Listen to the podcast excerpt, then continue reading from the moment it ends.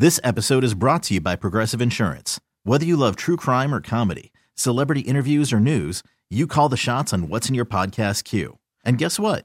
Now you can call them on your auto insurance too with the Name Your Price tool from Progressive. It works just the way it sounds.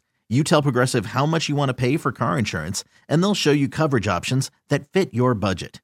Get your quote today at Progressive dot com to join the over twenty-eight million drivers who trust Progressive. Progressive Casualty Insurance Company and Affiliates. Price and coverage match limited by state law. Okay, picture this. It's Friday afternoon when a thought hits you. I can waste another weekend doing the same old whatever, or I can conquer it. I can hop into my all-new Hyundai Santa Fe and hit the road. Any road. The steeper, the better. Because my all-new Santa Fe is available with H-Track all-wheel drive, so I can hit the trail without a worry in the world. Heck, with three rows and best-in-class rear cargo space, I can pack the whole family in with all our gear. We've got available dual wireless charging for our phones, so we'll never lose touch with civilization, and we won't lose touch with the primordial power of Mother Earth. So which is it? Waste the weekend or do something a little more epic and conquer it in the all-new Hyundai Santa Fe. Visit Hyundai U S A dot com or call five six two, three one four, four six zero three for more details. Hyundai, there's joy in every journey. Sports Radio ninety-four W I P, I'm Tom Kelly in for Big Daddy Graham.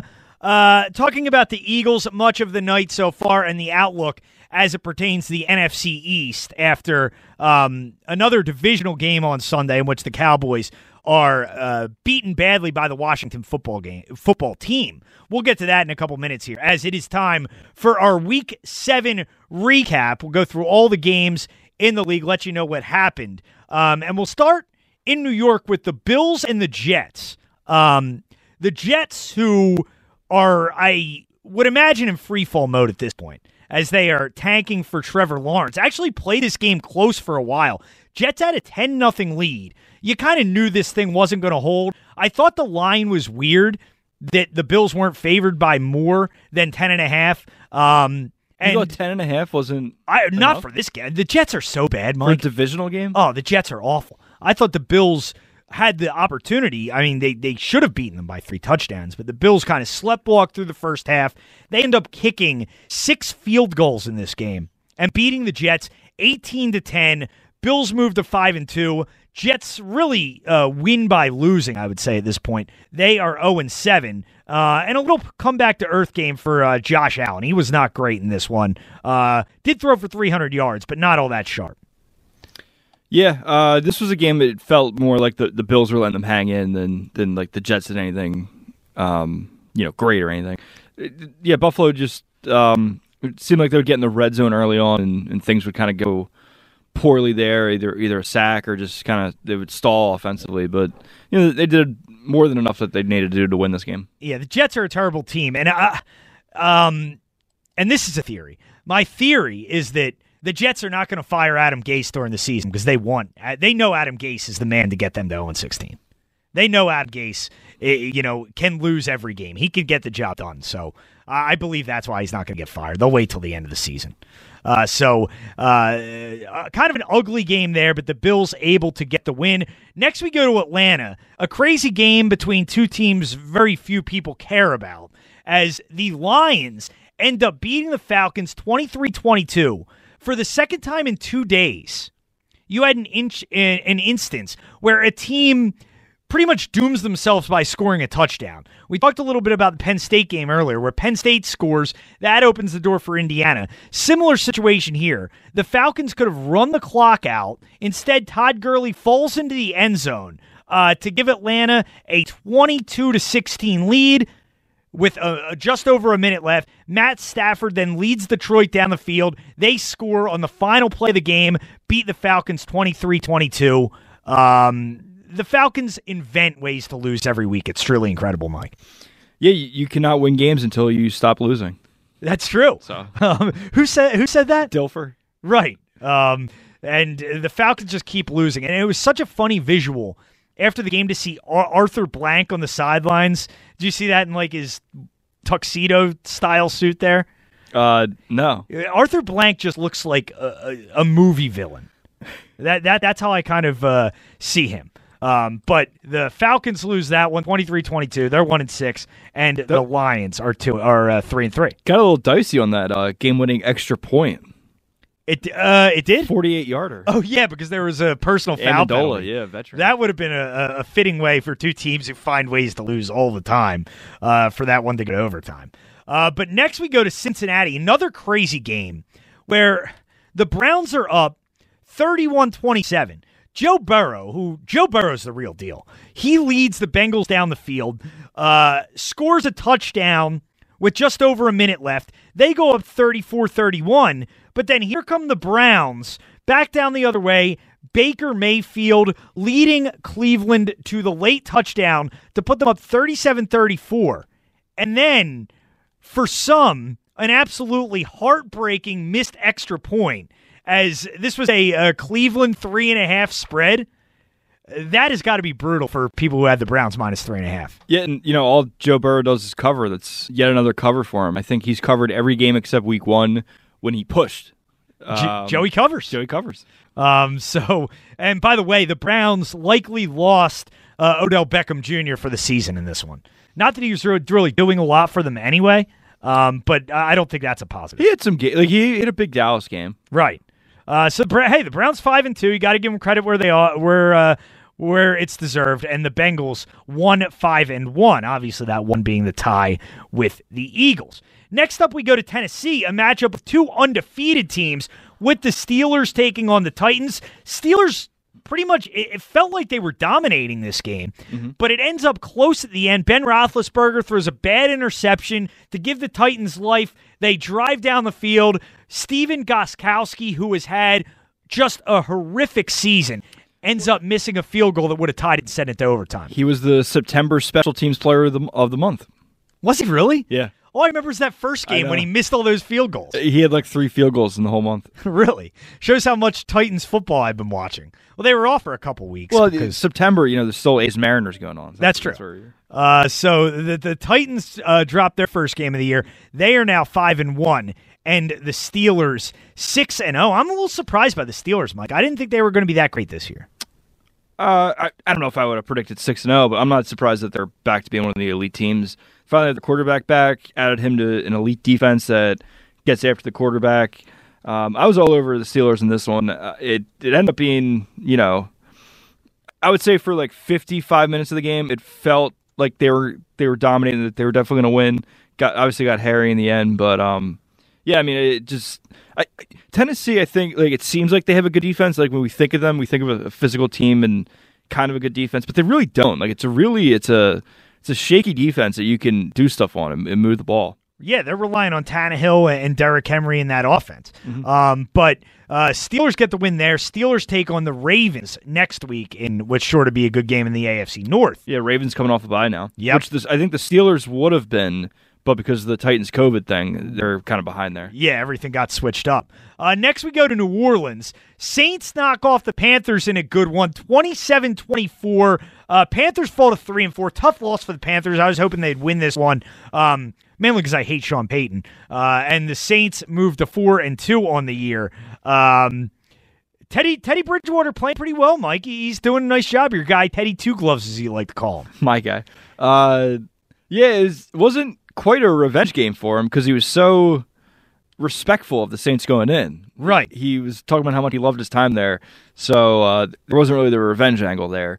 Carolina got close in the end, uh, just kind of faltered offensively and, and just came up short. What's going on, by the way, with Michael Thomas? Uh, it, it, hmm. I know he had a setback injury, so he missed this game, but he was suspended for one game. Yeah. It doesn't seem like uh, like that relationship is good. With, with the, the Panthers and the, the Saints right now. Or with, with uh, Thomas, Thomas and the Saints, Saints yeah. Um, yeah, he, he kind of getting the rumblings that you kind of get the feel that he's like the guy that takes things too far and is a little too a little too intense. Um, I don't know. Some of the Saints just doesn't feel right. Even though they've, they've kind of straightened out their season, the whole offseason didn't feel right. Thomas, Jenkins, Uh, Breeze, obviously, the, the three of them kind of with that conversation, and then Michael Thomas now fighting people. Something just doesn't feel right there. Yeah, and rumors that he could be available for trade. Mm-hmm. Um, I, if I was the Eagles, I would not trade for Michael Thomas. That's a large contract, and uh, I don't think that that's that's a guy you really need. I don't think receivers are a huge need for the Eagles right now uh, once they get their guys healthy. Uh, next, we go to Washington. We talked about this one, uh, so we don't won't spend a ton of time on it. Uh, Washington beats the Cowboys twenty-five to three. Andy Dalton injured. He only completed nine passes before he got injured. Ben DiNucci. Um, J M U, James Madison University, seventh round pick rookie, uh, came in and completed two passes after that. Um, this division continues to be a disaster. Antonio Gibson ran for over one hundred yards. Uh, that's pretty much all I got on this game, Mike. Uh, Washington two and five and the Cowboys two and five. Yeah, I was actually surprised by the Dalton hit just because I thought he was a kind of like, you know, respected enough guy around the league that. You know, that, that's that's not a hit you you put on somebody that you, you kind of have the respect for. Yeah. I, I thought that was a little weird. A real close-knit group for the Cowboys, too. Nobody coming to Andy Dalton's defense whatsoever on a clear cheap shot. Right. Um, and there were some interesting quotes co- to come out of that after the game. Uh, so we'll get to that in a couple minutes here. Um, but next up, we'll go to Houston. Uh, I thought this line was weird. In the end, the Packers end up winning. They were only favored by three. I thought so, too. Yeah, but they end up winning thirty-five to twenty. They moved to five and one. Texans one and five. Deshaun Watson cannot be happy right now with what's going on in, in Houston. How, how did they let Bill O'Brien rip up the team and then fire him? I, I don't know why you just wouldn't have fired him last year after the playoff loss. He didn't, he didn't rip up the team. He just kept trading draft picks for, for everything. Right, and, and well, draft picks. And traded, uh, and he traded the, Hopkins, the best receiver in football. One of the best receivers in I football. think yeah. DeAndre Hopkins is the best receiver in football. But regardless, trading him for a running back is probably not a great trade. We can agree on that, I, I think. Yeah, I, I, I think too. He, he got a lot of slant, like a lot of uh, you know, crap for it, but he was right about Jadeveon Clowney. Like the guy doesn't practice; he's always hurt. He's just kind of like a guy you have to worry about his availability, and he, you know he got out of him at the right time. Yeah, I'm not going to give O'Brien credit for anything. Right. Um, next up, we go to Vegas, where Tom Brady keeps rolling as the Bucs crushed the Raiders forty-five twenty. I was wrong on this one. I thought the Raiders um, had a chance to win this. I, I thought the Raiders, you know, would cover and have a chance to win, uh, but the Bucs beat up on them forty-five to twenty. Obviously, Brady will be the story, um, and also Gronk's starting to round into form a little bit too. But the real story is that Tampa defense is really good, and now you add Antonio Brown to the mix. They're a Super Bowl contender. No other, no other way around it. Might be the best team in the conference. Might be right now. I mean, they they looked really good, um, and the John Gruden revenge game uh, did not go very well. So, uh, who do you think would win a game between them and Seattle? The Bucs in Seattle? Yeah. I I mean I I find it hard to pick against Russell Wilson ever. Hmm. I, I still think Seattle at this point, but a long way to go there. Um, next up, we go to Denver. I thought this is a weird line too, where the Chiefs were only seven point favorites on the road, but they roll. They beat up on Denver forty-three to sixteen. Um, in Le'Veon Bell's first game with Kansas City, he had uh, six carries for thirty-nine yards. Uh, nothing great, but they'll work him in slowly. Uh, the Chiefs are loaded, and um, I don't know when they're going to lose another game, honestly. Yeah. Um, I mean, seven-point, like I know you were surprised by the line. It was a divisional game. The, I don't know. But yeah, like they're so talented that they're, they're, you're right. They probably are going to steamroll through the rest of the schedule. Um, I I said that they would go twenty games without losing one. It only got to thirteen, but they could go fifteen and one. Speaking of lines, did you see the early line on Chiefs Jets next week? No, can I guess it? Sure. seventeen and a half. twenty and a half on wow. the road. In New York, Chiefs twenty and a half road favorites. Um, and, you know, they could very easily cover that if they care to. Uh, next up, we go to New England, and it might be over. It might be over for Bill Belichick and the Patriots. They get trounced by Jimmy Grapps and the Niners, thirty or three to six. Cam Newton completed nine passes in this game. He was replaced by Jarrett Stidham late. I'd assume Cam remains the starter next week. Um, but you got to really question what he has left. His shoulder does not look right at all. Uh, and you know, he really struggled in this one. So the Niners moved to four and three, Patriots now two and four, not a good start for them. Um, next up we go to Los Angeles Chargers hosting the Jaguars. Chargers beat the Jags thirty-nine twenty-nine. Uh, big day for Justin Herbert in his second career start, thrown for three hundred forty-seven yards. Chargers move to two and four, and the Jags fall to one and six. Jags, I guess, trying to outjet the Jets um, in trying to get Trevor Lawrence. Uh, that's a bad Jags team, Mike. Justin Herbert is, um, you know, the ball goes down the field with him. He, he, you know, he's he's kind of like the opposite of like Derek Carr. He's um, only Deshaun Watson and Russell Wilson average more yards per pass. Really? Yep. Yeah. Uh, he he he's pretty good. This quarterback crop from this past draft. Uh, early returns, obviously, but so far looking pretty good, and we'll get a look at Tua uh, next week. Looking forward to that.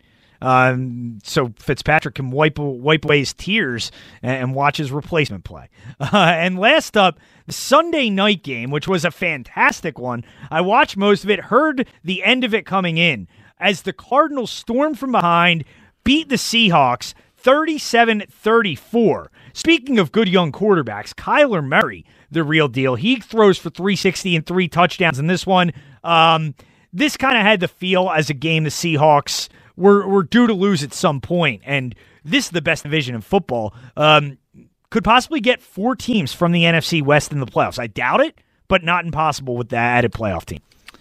Yeah, uh, I remember we talked about that being a possibility when we did our season preview on, right. on your show. Yeah, Seattle, they go from, it looked like they won it on a fifty-yard Metcalf touchdown, and then gets called back on a holding. And it, they had to call it. it. It was a legit holding, so, you know, you understand that. And the very next play, Russell Wilson picked off. By the way, the play that D K Metcalf made in this game, where Buda Baker intercepts the ball on the goal line, and D K Metcalf, I- I've never seen anything like it. Uh, and, um... We'll, we'll we'll play it coming up for you in the next segment, but um, it was unbelievable. I don't. He might be the best athlete in the league. He probably is the best athlete in the league. Uh, but the way he ran down Buda Baker was incredible. If you haven't seen the video, uh, check it out. But um, it's frustrating to watch D K Metcalf week after week after week and think the Eagles could have had him. Uh, but uh, Cardinals win that one. Uh, Cardinals now five and two. Seahawks five and one. That will do it for the Week seven recap. um, Monday Night Football tonight, a good one. Got the five and one Bears at the four and two Rams. Uh, so we'll see if Nick Foles can get a victory. Pretty big underdog. Six points. A little surprised. I lean toward the Rams in this one, but six is six is a, a large number. Yeah, I think the Rams win, but the Bears cover. Yes, agreed. Uh, so that is the Week seven recap tonight. Um And we will be back with the Week eight recap next week. two one five, five nine two, nine four nine four. Let's get Art in the Northeast in here. What's up, Art? Hey, Tom. How How's it going? going? Good. How are you? Good. Uh, two things. I'd like to get them both in. Uh, sure. Well, let me start off with this. If I ever saw a coach that should get fired during the season and not wait till the end of the season, it's Dan Quinn of the Atlanta Falcons. If I was that owner, he, he got fired a couple weeks ago, Art. Oh, did, did he? Yeah. They... Oh, boy, I'll tell you what. I'm getting old, man. I'm really starting to lose it. You better watch out for me on here. No, it's all good, I Art. It's it's tough to, to no, it's I, tough I to do, follow everything. There's so much stuff I, that happens. No, I did know that, and I just uh, I just lost it there. But uh, anyway, um, my, I'm right on board with you fully on everything you had to say about Wentz. And that he's looking better.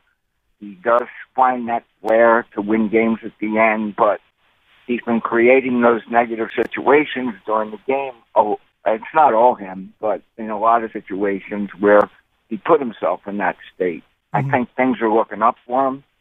Uh, I think he's going to be, uh, you know, with these late-game heroics uh, the last couple games, um, I think his confidence level is really going to rise, and I think he's going to start games a little better now, too. But I'm right on board with you. Uh, everything you said uh, about him um, was dead on accurate. Uh, he could have been better, um, but he's showing uh, he's showing something, too. Um, my next point, and I'm going to bring this up, and I think you were one of the guys who said um, that I this this is very petty. Uh, what I'm about to say, I'm going to okay. bring up the subject of Tom Brady. Fire away. Uh, let me let me acknowledge that Brady's playing super. I've always respected him.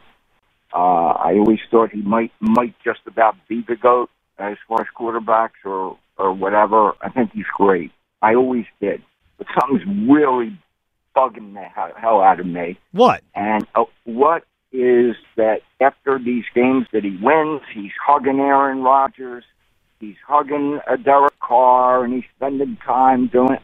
I think Brady, personally, and this has nothing to do with his talent, is nothing more than a poor sport, big baby, in the way that he's uh, treated Foles uh, at the end of games by not not going out and purposely uh, at least acknowledging him or yeah. anything like that. It bothers me. It's bothering I, a lot of people, Art. I mean, it doesn't bother you, though. Am I right, Tom? You know, I, I, no, after the...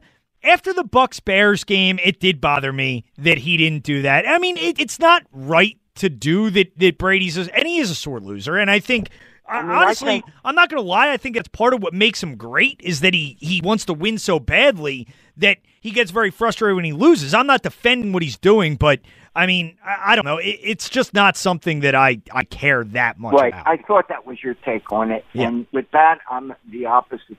I mean, it just – bothers me to no end that he's such a... I mean, he comes on, if you ever see his post-game interviews, when things are going good, he tries to be cute, he this and that. Right now, I would just have to say, personally, I just can't stand the guy. And I now I have to just root against everything about him. Yeah. Sorry, Tom. I, I just That's had fun. To, I, just, I just had to get that in. I just... It's fine, uh, Art. I, I just had it with him, and now I found a reason to really... I, I never rooted against him before. I yeah. mean, if they were playing the Eagles, of course, um, but now I just... I, I can't stand I can't I, stand what he did to Foles. I got I you, Art. Him. I got you, man. Anyway, I, I appreciate it. Yeah. Thanks for your time, man. No problem. Thank you, Art. Yeah, I, I get it, and a lot of people are frustrated with the, the Brady snubbing of Nick Foles. I mean... Uh, I, it's not right. Like, it, Brady shouldn't be a poor sport like that. He should go shake the guy's hand after a game. He's a sore loser. So are, are most of the guys who are at the top of their game. Like, Michael Jordan was a sore... Michael Jordan hates, like, everybody he played with. Um, LeBron James walked off the court after that game in the finals uh, this year. Like, I don't know. Like, yeah, you, you should go shake the guy's hands, but am I going to stay up at night cursing Tom Brady because he didn't shake Nick Foles' hand? No. I, I don't know. I don't really care that much about it. Well, like, the last time they met before this COVID world, they did shake hands. So it's like, I don't know. I thought when they shook hands, like, the story ended. Yeah, I mean, uh, Brady's a baby when he loses. He is. Because he, especially after the Buck Bears thing, because he, he didn't do it after the Super Bowl. That was wrong. I guess after a Super Bowl, though, I, I don't know. There's so much going on. But with him knowing that that happened previously, to do it again, I think, was intentional. I, honestly, I think Brady was pretty embarrassed that night because he forgot the, the down. That was the night he forgot that right. it was fourth down. Um, but, yeah, there's no defense for it, but it's also not something I'm going to so curse Tom Brady about and root against for them forever. There is a defense for it. It was Remember that week? Not really. There is no sport. In th- that week in the N F L, a lot of people were, were coming down on Pat Mahomes for hugging Stephon Gilmore. Um, at the time, he didn't realize he was infected, but it, you know, later on he found out he was. So right. it, that was a talking point around the N F L that week that, you know, these players need to be careful oh. with their post-game hugs and celebrations. Give me a break, Mike. Like, like, Brady did not that, go that out. That was a real story. Brady did not did not avoid shaking Nick Foles' hand because he was worried about being in, infected with the coronavirus. Right, then why? That, sh- that's a that that is a real stretch of a take there. Why did he shake his hand last time then? If he has such a problem with him, last time when when, when last time. It, August of eighteen. Oh, because he beat him that night. That was the, that was that preseason game. Yeah, when the, so the most recent time they linked up, he did shake his hand. Yeah, but before the, the COVID, Patriots won that game, and it was preseason game. Uh, did the Patriots? I don't even remember who won that game. They did. Uh, no, I remember specifically because um, we had theorized that, that Belichick and Brady wanted to embarrass the Eagles that night because they were still mad about the Super Bowl. Oh, we did. We did. I, rem- I remember. I remember. I specifically remember because I was working with Angelo in the morning team at Borgata that Friday morning, and the game was Thursday night. I remember watching yeah, the game in my room down there. You're right that they did. Uh, I Patriots know. won thirty-seven twenty. You don't need to tell me. I know I know I was right. Nick Foles, three it, for nine in the game. Yeah, he was. But he was. Remember that preseason was awful. He was terrible, yeah. He, he had that game, then the next the, week the against the Browns. I thought it was Jacksonville. It was the Browns. Okay. Um, but uh, yeah, I'm I'm an expert on the twenty eighteen, twenty eighteen Eagles preseason. preseason. That's my wheelhouse. two one five, five nine two, nine four nine four two one five, five nine two, nine four nine four Uh, I, I do got to get to Doug Peterson when we get back, because um, Doug did not have a good night on Thursday night. And I think the Eagles need to kind of take another look at how they're they're calling plays, especially in critical situations, um, because Doug hasn't had a great year. And we'll get to that a little more when we return. I'm Tom Kelly, in for Big Daddy Graham, Sports Radio ninety-four W I P. Sports Radio ninety-four W I P. I'm Tom Kelly, in for Big Daddy Graham. Uh, we haven't made fun of the Cowboys enough tonight for their twenty-five to three defeat uh, at Washington on Sunday. And next segment, I want to let you hear a, a report from an N F L Network reporter before the game, because she spoke to Mike McCarthy before this game. And Mike McCarthy, who has shown, this is how he got the Cowboys job, by demonstrating to Jerry Jones a deep understanding and a deep commitment to analytics, a renewed approach to analytics. And he really went with a, a deep dive into the statistics and how he can win the N F C East. And uh, we have this report for you next segment, because, uh, man, Mike McCarthy must have gone really deep into the numbers uh, to find this stat. Uh, so we'll get that in next, and also talk about the fallout from the Andy Dalton hit, where um, Andy Dalton knocked out of the game, and, and not many players came to his defense. And uh, a little story uh, that came out of that one from the Cowboys locker room. So uh, we will get more into the Cowboys and their loss to Washington uh, coming up in the next segment here. But um, to revisit the Eagles for a moment here, and you know, we've I've been obviously been talking for the majority of the night about the Eagles and where things stand right now. And I mean, I couldn't be more confident that they are going to end up going to the playoffs, and they are going to win this division. With what the Cowboys have devolved into without Dak Prescott, they are not a, a playoff team. They're they're they're not even an average team. The Giants, we know what they are. I don't see the Giants uh, going on some run. I don't see the Giants really getting a whole lot better than they are. And Washington is probably the second best team in the division now. But you look at talent, you look at track record, I just don't see any way, barring some sort of catastrophic collapse, the Eagles don't win this division and win it easily. And that is with all the issues that we've seen. Uh, an inconsistent quarterback, a defense that has struggled at times, all the injuries. Uh, the Eagles should get these guys back. They should get healthy toward the end of the season. And they have a track record of playing their best football in December under Doug Peterson, especially the last two years when they have truly needed to turn it on and play well. They have done so. But one thing that kind of concerns me moving forward here, and, and it really worried me Thursday night, was Doug Peterson as a play caller. Like, I don't have any concerns with Doug when it comes to motivating his team. He has shown the ability to do that in the face of any situation. In the face of adversity, the Eagles play their best. They seem to respond when their backs are up against the wall, whether it be last year when they're five and seven coming off the Miami loss, the year before coming off a, a tough Dallas loss, losing Carson Wentz for the year. Uh, Nick Foles steps in. They go to L A as thirteen and a half point underdogs and find a way to win that game and get their season back on track.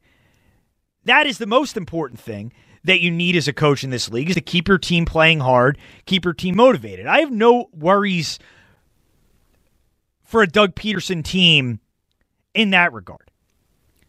But I am worried about the play calling, especially in critical situations. Now, you look at the job Doug has done this year, it's been very mixed. I think you got to hold him at least partially responsible for Carson Wentz's continual turnover issues. You know, that's mainly on Carson Wentz. He has got to make better decisions. You, you shouldn't have to coach up a, a fifth-year quarterback so much on uh, the on the, the fact that you can't turn the ball over and you got to make better decisions. Those are things that Carson Wentz in his fifth year should just know. He should. He should know at this point you can't throw the ball across your body in a situation where, where a guy's well covered. You can't just chuck it up to the end zone to John Hightower when there are three defenders in the area. Like, those are things Doug should not have to tell Carson Wentz. But if the message isn't getting through, and if Carson Wentz continually makes the same mistakes and continues to make bad decisions, continues to be reckless with the football, there are things that Doug Peterson needs to to drill into Carson Wentz, for lack of a better term. And obviously, that isn't happening. When you see these issues continue to present themselves, and these turnovers continue to happen, things that the Eagles so far in a couple instances have been able to overcome, but long term, you're not going to beat good football teams by making these kind of mistakes uh, and, and putting your team in a situation where you need to come back in the fourth quarter, game after game after game. But also when you look at play calls that just don't make any sense. Like, I lo- watching that game Thursday night, I thought it was one of the worst games Doug Peterson has ever had a- as a play caller. And especially in big moments, just leaving his team so few options. You look at the quarterback runs, whether it's Jalen Hurts or Carson Wentz, especially the ones with Hurts. Like, wasn't the reason you drafted Jalen Hurts to present another option? Like, obviously, it's going to add an element to the run game where defenses can't just collapse on the running back. They need to respect Jalen Hurts. They need to respect his ability to take ball outside and make plays with his legs. But the play in the red zone where he calls one for Jalen Hurts and he runs to the outside and it's basically just a quarterback sweep, why does he not have an option to throw the football on that play? Isn't that the reason you drafted a quarterback to run those kind of plays? Uh, elsewise, you can run that with with Greg Ward. You can run that with a wide receiver. The point of having a quarterback is that he has the option to throw the ball. And when you're running a play like that and you have your receivers out blocking, if they're running routes, that is accomplishing the same thing as blocking because the defenders have to defend the receiver. So I don't understand how on those kind of plays, he's not utilizing these quarterbacks and the quarterback runs and giving them options to throw the football. To me, that defeats the purpose uh, of, of running Jalen Hurts anyway. I didn't get that. The throw to Butler on fourth and goal. I, I mean, I don't know what that call was. First of all, I don't know why you throw a goal line fade. I think it's a terrible play call when you only give yourself one option. You don't give yourself, you don't give your team, you don't give your quarterback anywhere else to look with the football. And on top of it, to throw it to a guy who I didn't even know who he was when the Eagles threw the ball up to him. He hasn't been targeted all year. And in a critical spot on fourth and goal, that's the decision you make. Who is this guy? Exactly. Thank you, Paul. You're going to go to, what is Butler's first name, by the way, Mike? Uh, I'm blanking on it. I had it. Hakeem. Hakeem Butler. Um, why are you running that play to that player? It doesn't make any sense. And, you know, so far, and when you look at it in the bigger picture, I think you need to look at the overhaul of this offensive coaching staff as a failure to this point. You bring in Rick Scangarello from San Francisco. Denver. You, uh, I believe it was San Francisco last year. Denver. Okay. Uh, we'll, we'll check it out. I, I think I'm right here. I'm not going to start an argument uh, right now. Maybe in theory he was in San Francisco, okay, but he actually was in Denver. Check during the break. Uh, you bring him in. You bring Marty Morningweg in. These guys are supposed to add to the offense. They're supposed to add creativity. They're supposed to, you know, give Doug different, uh, you know, different concepts, different ideas. And I still see play calling at times that is very vanilla. I still see spots in the game where you, I mean, you look at Thursday night, you're going basically three full quarters, not getting anything going offensively. And there are a lot of reasons for that. The offensive line was banged up and didn't play well. Carson Wentz didn't play well. But as a coach, you need to be able to call the, the right plays to get your offense in a rhythm. Doug and these offensive coaches were not able to do that. And, and you know, we've seen that many times this year where this offense does not have a lot of creativity. They are not doing the unique things they did back in twenty seventeen. And I wonder if Doug Peterson's trying to do too much himself. Like, is Doug Peterson not taking the advice of some of these assistants that the Eagles have brought in? Is he trying to take too much responsibility on himself in structuring the game plan and calling the plays and doing all of that? Because Um, you've seen this offense at times this year just go into too many ruts. And so far, the, the overhaul of the offensive coaching staff hasn't really worked. It's looked very similar uh, to, to the last two years when Mike Rowe was the offensive coordinator. And you can put some of that on injuries. You can put some of that on Carson's play, w- which needs to be better, and he needs to play less recklessly. Um... But I wonder if Doug needs to delegate a little responsibility on the offensive side of the ball. Because, you know, we always talk about twenty seventeen and we talk about John DeFilippo's impact on the offense and Frank Reich's impact of the on, on the offense. And whether it's Doug not trusting his assistants or, you know, trusting them too much, I'm not sure. But the Eagles need to figure out a way to get this offense jump-started and, and not go into these kind of long sustained ruts where you're not moving the ball and uh, you know, you're turning it all over and you're having negative plays, um, because that was awful Thursday night. And uh, one, one of one of Doug's worst games as a play caller, certainly, and an area where he, he definitely has to improve moving forward. two one five, five nine two, nine four nine four, two one five, five nine two, nine four nine four. If you want to get in, when we get back, we'll talk a little more uh, about the Cowboys, this Andy Dalton injury, and this uh, deep dive into analytics that Mike McCarthy did um, to uh, uh, show the importance of this game on Sunday. The Cowboys ended up losing anyway. two one five, five nine two, nine four nine four. I'm Tom Kelly, Sports Radio ninety-four W I P. With six different receivers, and this time he lost one and it's picked off at the goal line. That's Buda Baker. Buda Baker out in front. Can Metcalf track him down? Can he chase him down? And he does to save a touchdown. Sports Radio ninety-four W I P. I'm Tom Kelly in for Big Daddy Graham.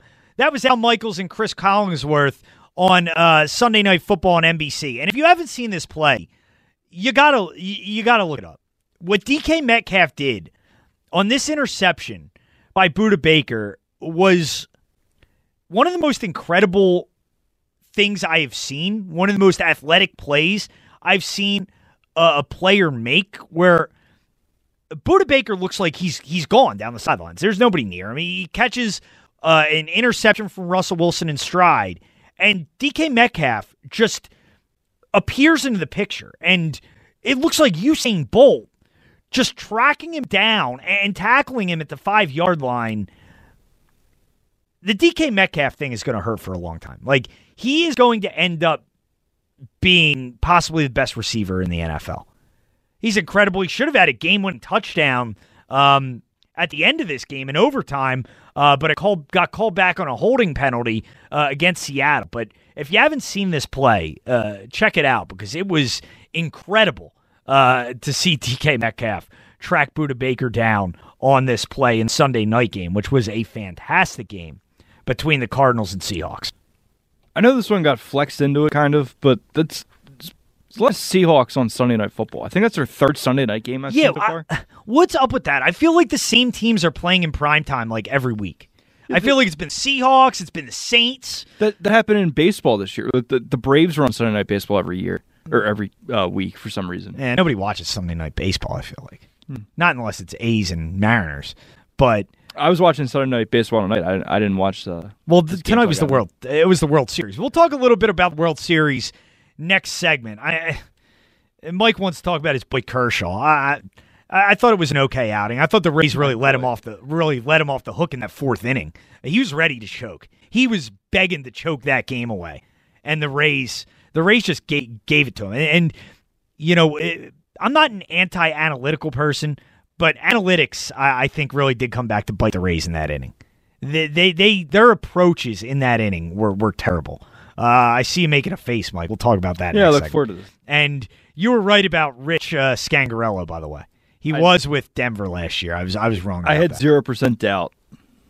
Okay, well, so. Congratulations. You were right about something. I'm just saying you didn't need to tell me I was right. I knew I was right. Okay, great. Um, but uh, you know, uh, on a Sunday where the Eagles weren't playing. Obviously, our attention was mainly on the, the barn burner uh, in Landover, Maryland, between the Washington football team and the Dallas Cowboys. And the Cowboys are, are terrible, um, and they're now coming in here this week, whether it's Andy Dalton, whether it's Ben DiNucci, I think is the guy's name, uh, who is their third-string quarterback, or as Mike in South Philly predicted earlier, um, that they'll trade for Ryan Fitzpatrick.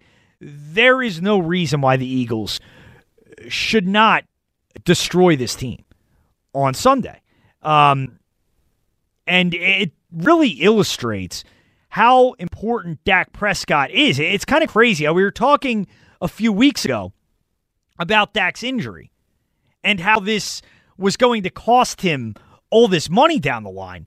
I'm not sure it will when you look at the team now and you realize, wow, Dak Prescott was probably a whole lot better than we thought uh, because without Dak Prescott, this team is terrible. And it doesn't matter how many weapons they have at wide receiver. It doesn't matter if they have Zeke Elliott.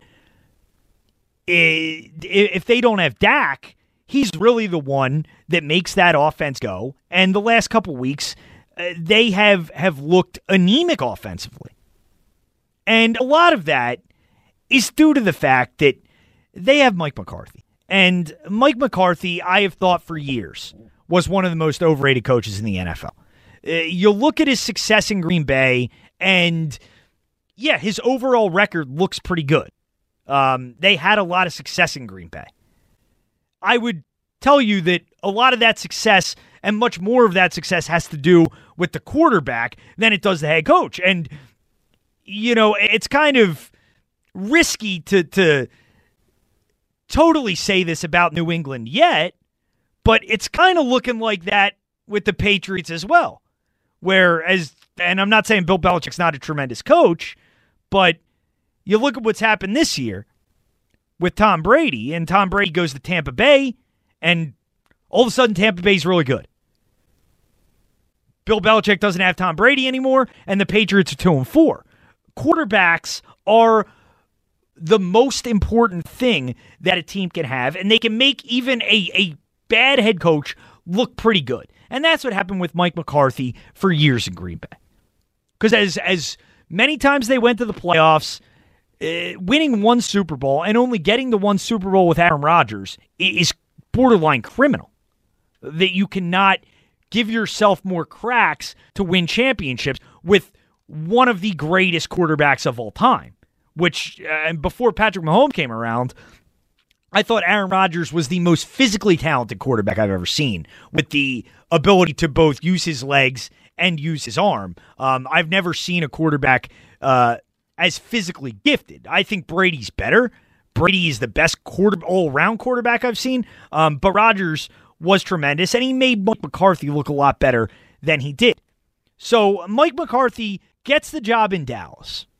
And uh, apparently a big reason why Mike McCarthy got that job was his newfound commitment to analytics. And I saw this report before the games on Sunday. This is uh, Kim Jones of N F L Network.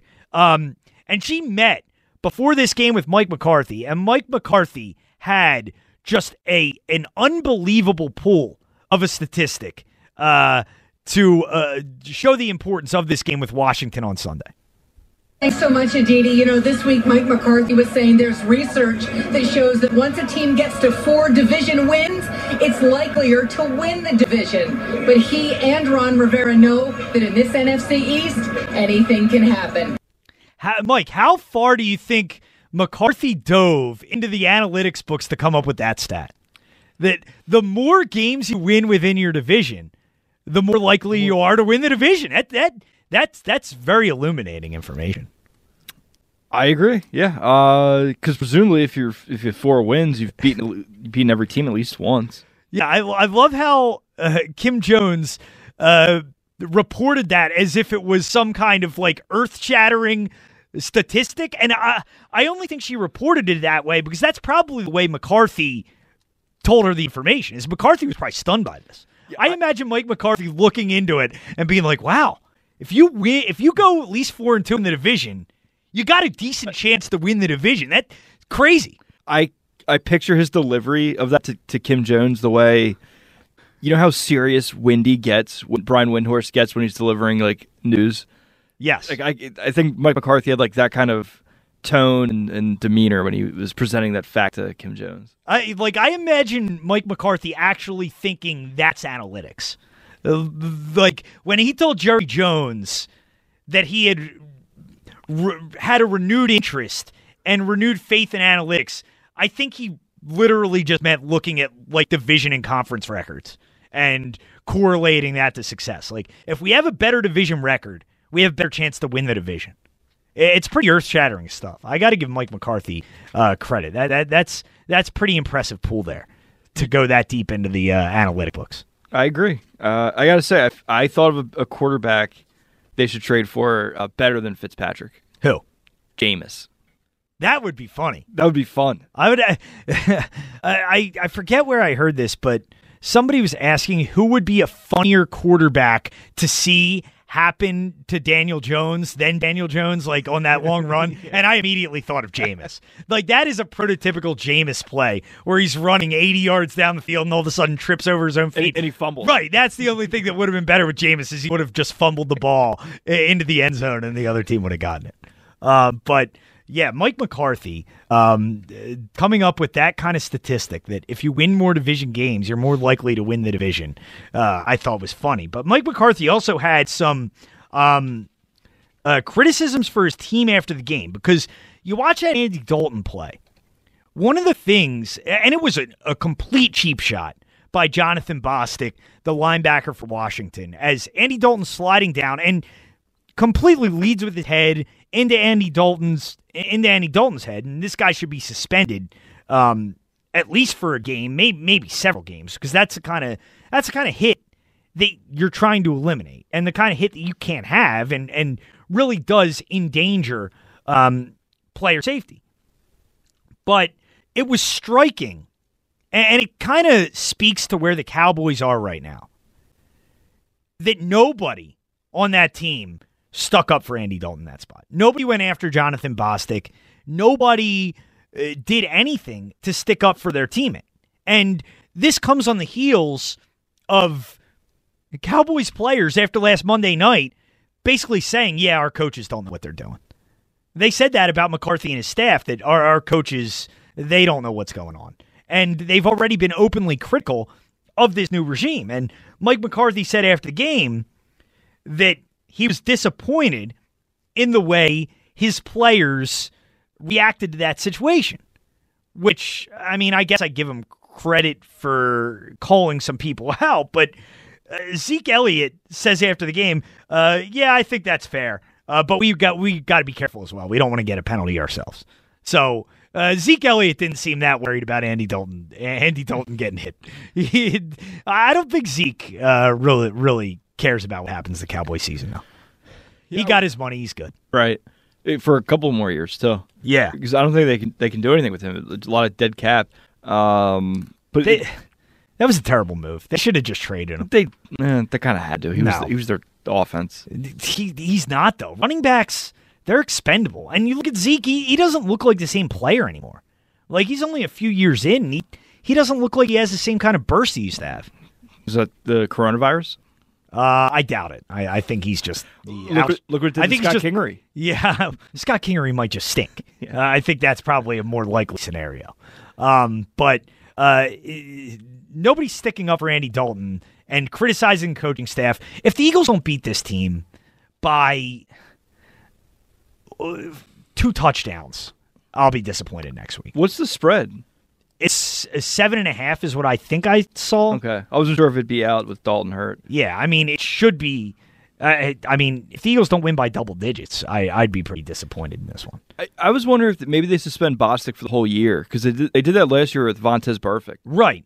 I mean, you probably you probably should. Yeah. Like, that is a dangerous play and a play you can't have. So uh, the Cowboys are a mess, and they uh, uh, couldn't be coming to town at a better time for the Eagles. two one five, five nine two nine four nine four Um, when we get back, we will uh, talk a little bit about uh, what happened in baseball last night. As much as I don't really want to talk about it, um, as ever since I called Clayton Kershaw the biggest choke artist in the history of sports, he has bounced back with a couple decent outings. I'll give him a little bit of credit, even though um, I think the Rays kind of let him off the hook last night, and I think the Rays Analy- over-analytical approach kind of came back to bite him. So we'll talk about that a little bit next. I'm Tom Kelly, Sports Radio ninety-four W I P.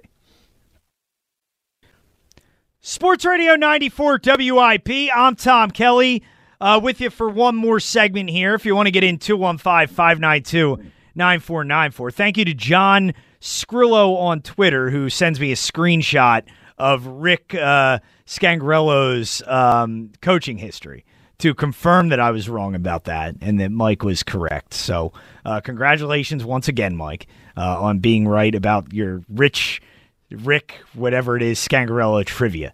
Uh, that you got me on that one. Thank you. Congratulations.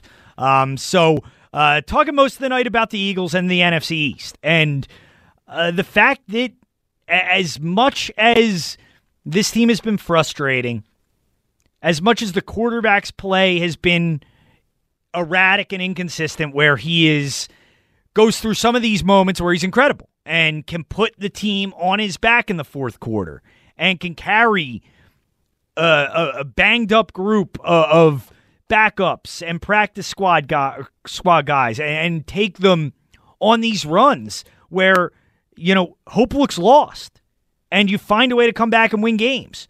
Um, While at other times being incredibly inconsistent, reckless with the ball, turning the ball over at an alarming rate. Despite all of this, the Eagles, week after week, seemingly find themselves in a better position as far as going to the playoffs. And after what I've seen from the Cowboys in their last two games, what I've seen from Washington and the Giants this year, I think it's a virtual certainty that the Eagles are going to the playoffs.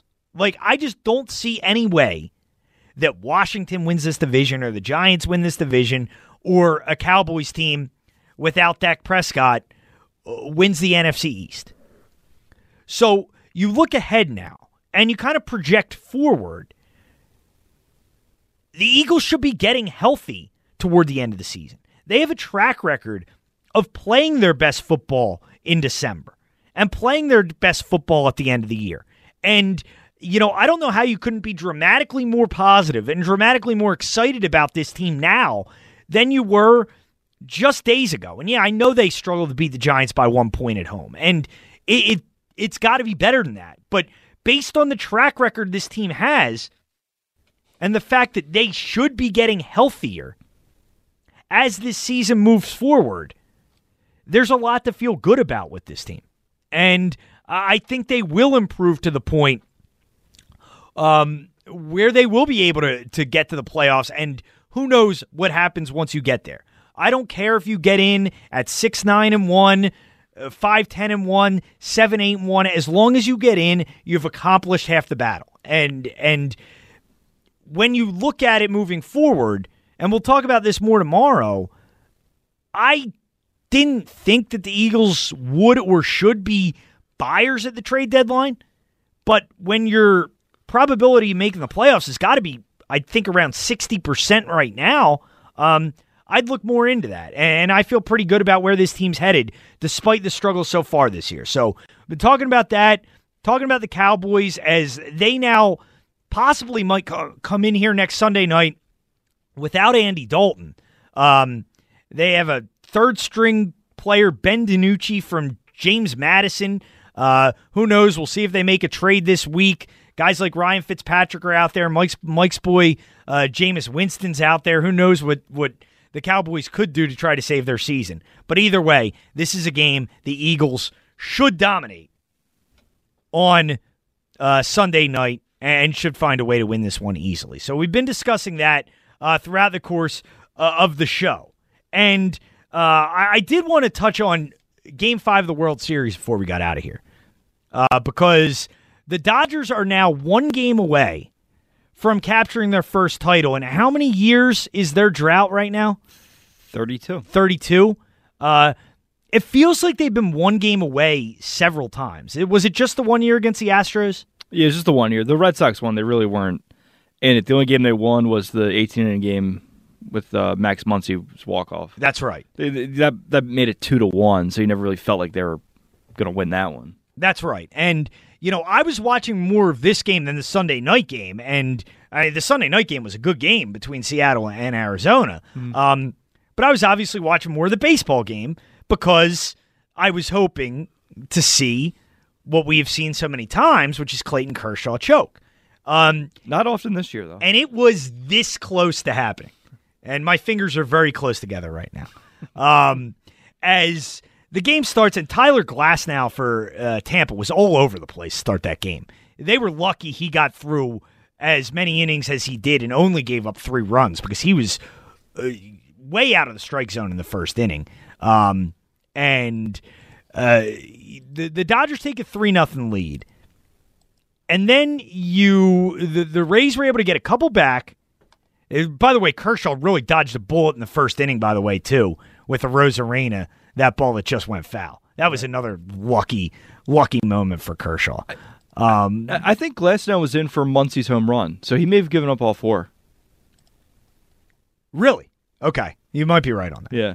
Well, anyway, we, we get to the bottom of the fourth inning, and the Rays, I understand the way they, they play and the way they approach the game. And they are, in a lot of ways, as successful as they are because they are so hyper-focused on the analytical side of it. They're a team that's going to hit home runs, and they're not really worried about doing anything else. They're not really worried about moving runners. They're not worried about getting guys in.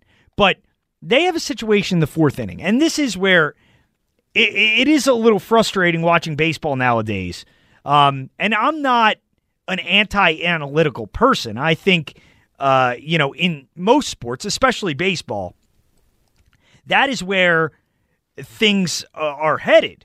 But the Rays were a victim of being a slave to analytics in this game because they end up with runners on first and third with nobody out, and then they bring Joey Wendell to the plate, a terrible at-bat, where he's trying to, you know, hit a three-run homer. He pops it up. Then uh, Adames, who this guy can't hit at all in this postseason, uh, he comes up and has maybe the worst at-bat I've seen in a big spot where the right side of the infield is wide open.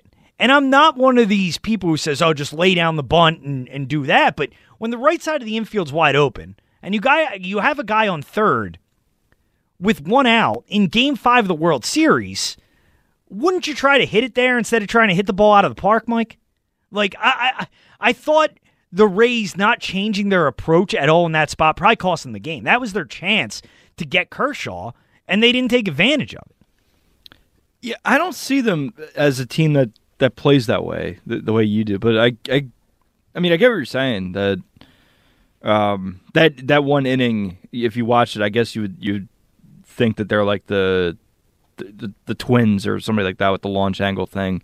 Um, yeah, I mean, they, they squandered opportunity. They had, they had Kershaw on the ropes, and, you know, I, I agree with you. You could kind of sense that something could have happened if, um, you know, things just went a little bit differently. I wanted to see it so bad, too. I really did. And I, I don't... I know you did. I don't know why. I It's not like I, I have anything against Clayton Kershaw. I just enjoy seeing him choke. Um, and I wanted that, that storyline to continue, but it still could. You know, if this thing gets to a game seven, Dave Roberts can't help himself. He's got to go back to Kershaw. He loves Kershaw. But he did take him out early in this game. He was wor- he was worried about about something bad happening. He took him out after like two pitches in the sixth inning, uh, where he got two two outs on two pitches. Right. And went to the I, Dave Roberts overmanages. He really does. He makes some weird moves that, that don't work out a lot of the time. I thought going to Jansen in, in game four was a big mistake. Um, I don't know. Like, a lot of that was like on the, the Dodgers defense, though. Like, I don't know how much of that was Jansen. Yeah, well, I mean, he gave up the hit. It was going to be a tie game anyway. Well, if Taylor doesn't bobble the ball, that's the first thing that goes wrong. Yeah, I I, I just think Jansen's been a disaster all postseason. He he, yeah. he hasn't been the same guy for years. Uh, but I don't know. There's something about the Dodgers. I just don't want them to win. I, I just don't like their organ. I don't like I don't like Kershaw. I don't like Roberts, even so though wh- I just said two minutes ago I I didn't have a problem with Kershaw. So I guess wh- I do. Yeah, why do you not like Kershaw? I don't know. Like, I just like I, I don't know. I just don't like him for the same reason I don't like Ryan Fitzpatrick crying about getting benched. I don't know. I just I, I like to see I like to see people fail, Mike, and that makes me happy. Hmm. That brings me joy, and I like to see Clayton Kershaw fail. Um, and what was this take you wanted to get out there? You were very bothered by a picture that was circulating.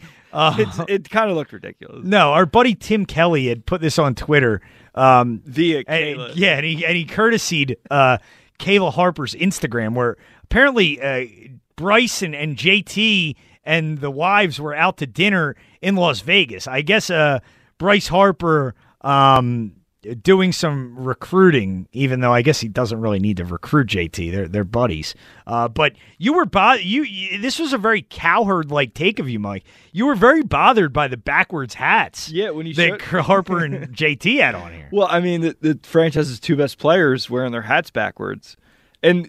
The other thing that made it look ridiculous is that they're not fitted hats, like that they have the little snap. Why do you care about this? It just it looks, I don't know, they're out to dinner and they're wearing like non-fitted hats backwards. It just kind of looks a little, like, a little ridiculous, a little childish. I mean, let the guy, let the guys do what they want to do. They're wearing backward hats. Maybe they think it's more comfortable that way. I, I know you agree with me. No, I, do, I really don't. I don't have a problem. I didn't even notice it until you said that. You just told me. You're like, oh, Colin Cowherd would be, would be, uh, would be very disturbed by this, but it, it doesn't seem to me like he would be. It, it seems to me like you're very disturbed. You know, when he said that, um, I, obviously I thought it was silly. It was a pretty like weird thing to hone in on. But then for the next couple of weeks, I kind of like kept it in the back of my mind while watching like other press conferences, and like he's kind of right. What right about what? No other quarterback like goes up like that. I, I I do like the voice that he did yeah. for Carson Wentz. I've never been to a back. yeah. Very odd. I don't know. You and Colin Cowherd, it's a very odd thing to get so upset by is a guy wearing his hat backwards. Hey, so me and the boys had beers last week, eh? I mean, I don't know. I, I don't. I personally don't wear backwards hats, but it also doesn't offend me. In this quarterback, and he got here.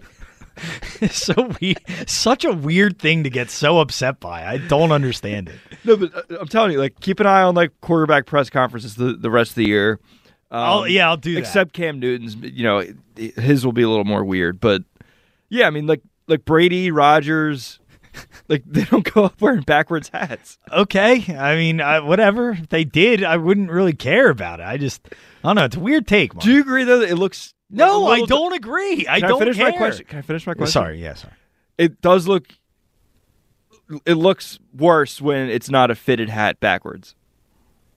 I guess I don't know. Okay, we agreed on something. I'm not really. It, now, if it's not a fitted hat, is that is that what a trucker hat is? What constitutes a trucker hat? I think a trucker. Hat? It's more of like the the uh, like the holes in the crown of the hat. Okay. Uh, yeah, I'm confused with what a trucker hat is. What's a baseball cap? I don't know. I don't really wear hats that much. Um, but maybe that's... I'm not a hat wearer like you. That's why I don't get so offended when people wear their hat backwards. Um, but we'll, we'll we'll continue this conversation. But hopefully we don't continue Probably this conversation tomorrow. uh, but uh, that's the show tonight. Thank you to Mike Angelina for producing. Next up, we'll talk to Al for the Overlap Show.